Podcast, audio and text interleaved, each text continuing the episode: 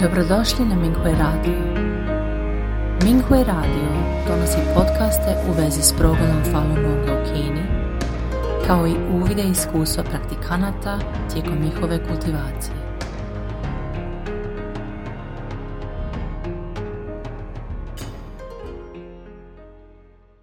Slijedi članak za dijeljenje iskustava, kojeg je napisao Falun Dafa praktikant iz jugozapadne Kine, pod naslovom Svjedočenje nevjerojatnim sposobnostima učitelja Lija na orijentalnom sajmu zdravlja 1993.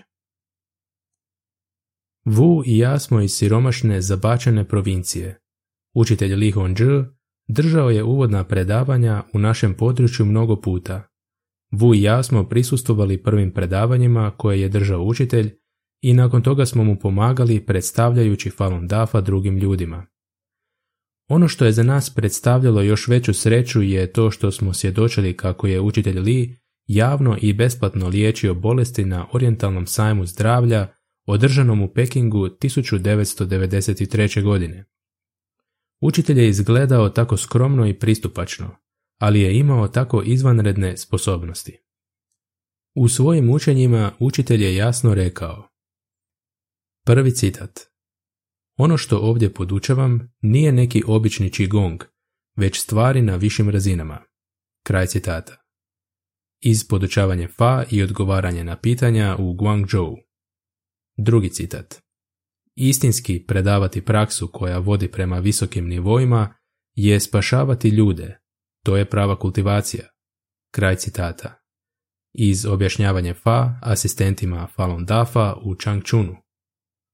Treći citat.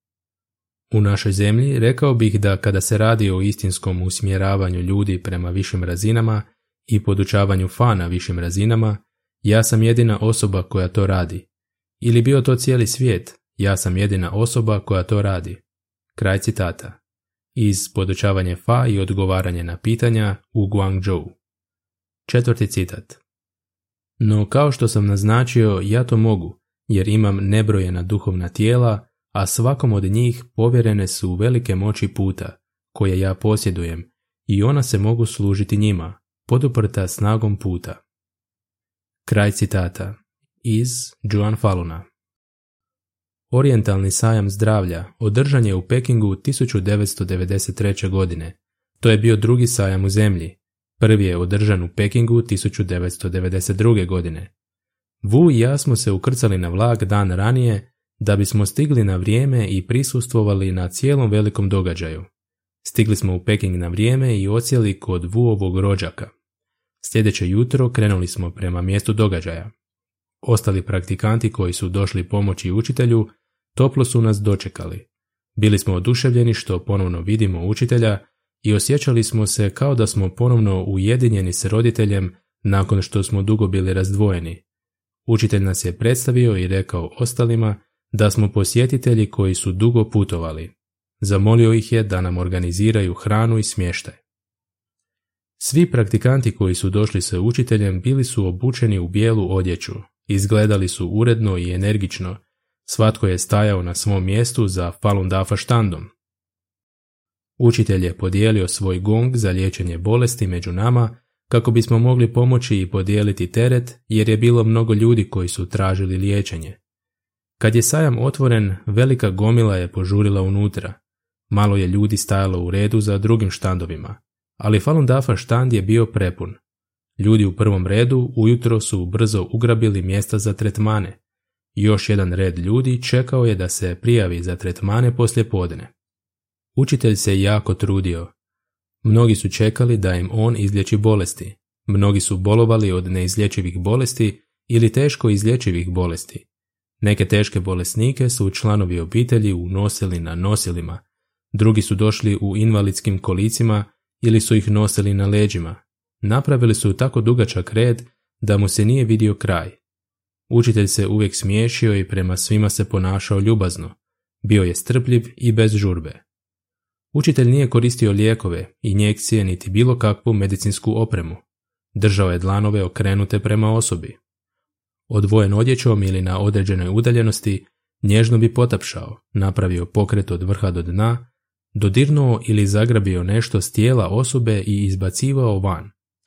Kad je liječio one koji su godinama bili paralizirani ili su bili grbavi, učitelj bi nježno podigao osobu i nekoliko puta se istegnuo prema dolje.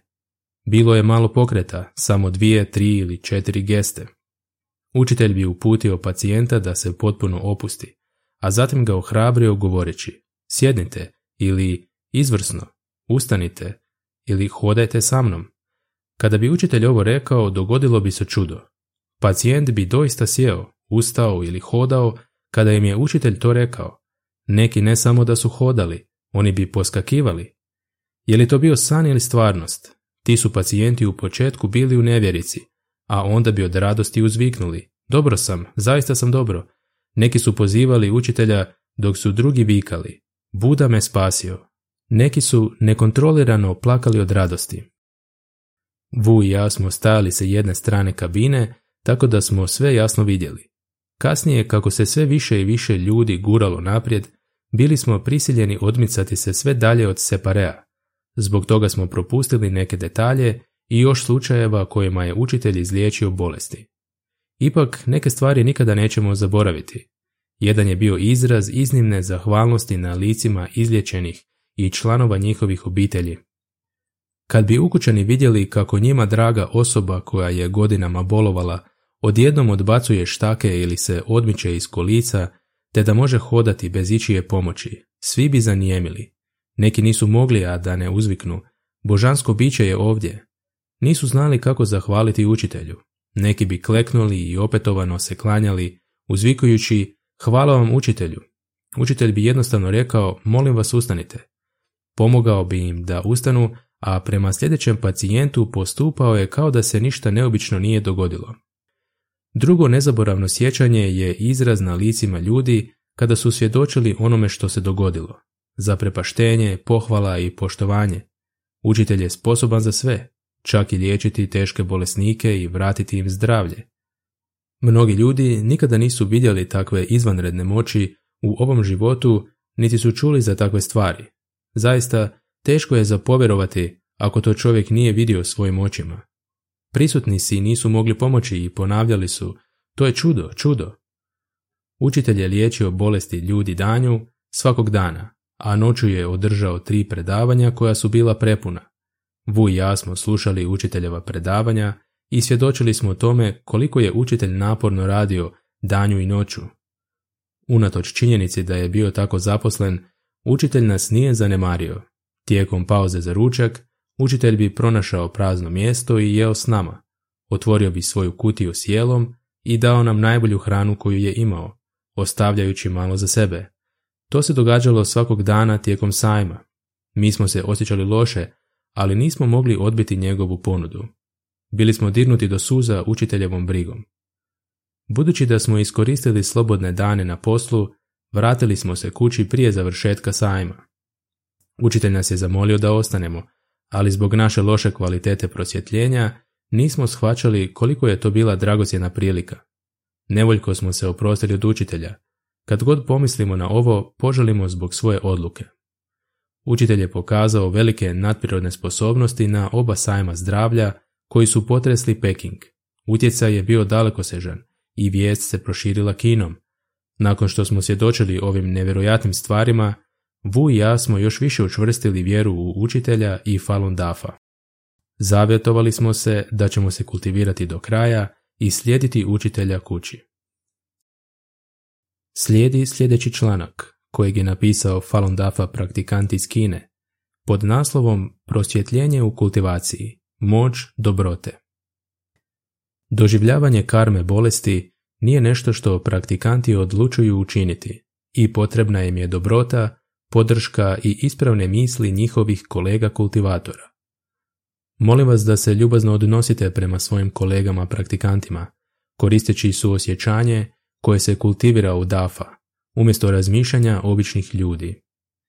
Obitelj od tri praktikanta uhićena je 2020. godine nakon što su primjećeni kako dijele materijale za objašnjavanje istine na snimci nadzorne kamere stambene zgrade. Odlučio sam napisati pismo ravnatelju policijske postaje da ih spasim. Otac u toj obitelji bio je osuđen na 12 godina zatvora zbog svoje vjere u Dafa, a ostatak obitelji godinama je imao teška vremena.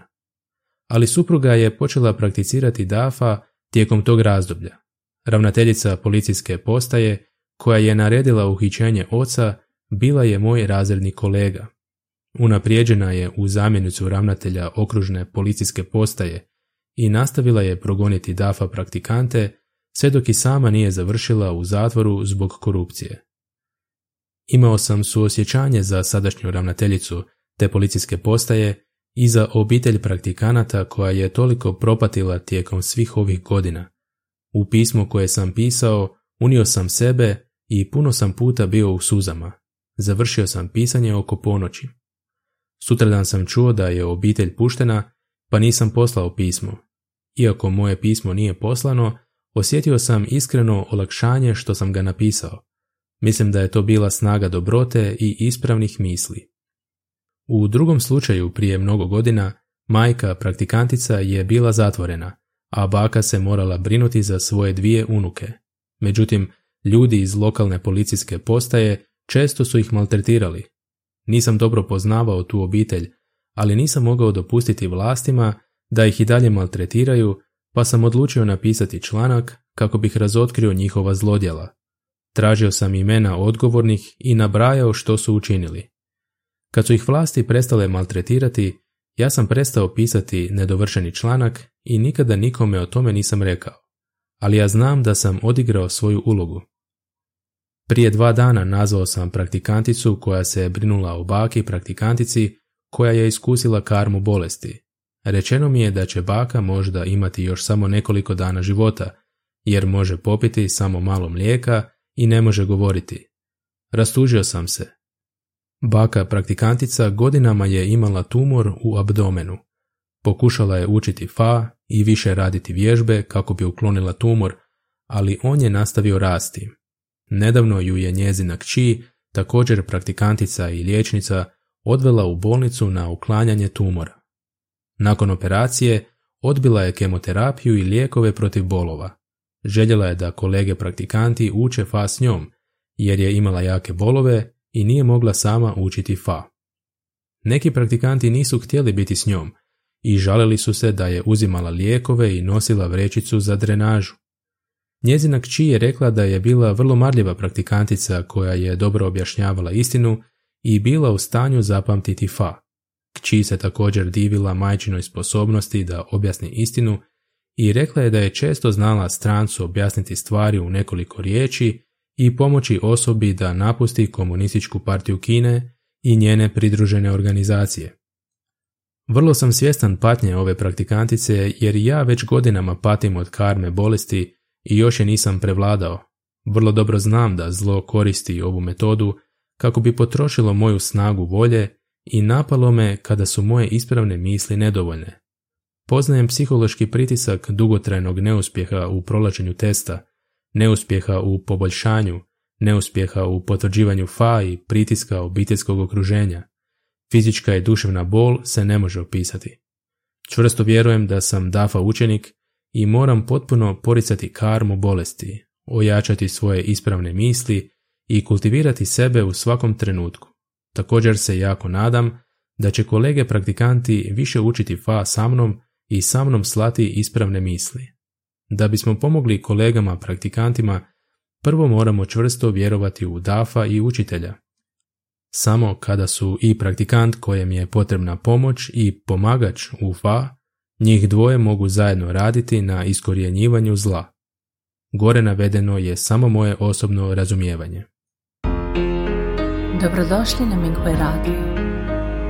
Minghui Radio donosi podcaste u vezi s progledom Falun Gonga u Kini, kao i uvide iskustva praktikanata tijekom njihove kultivacije.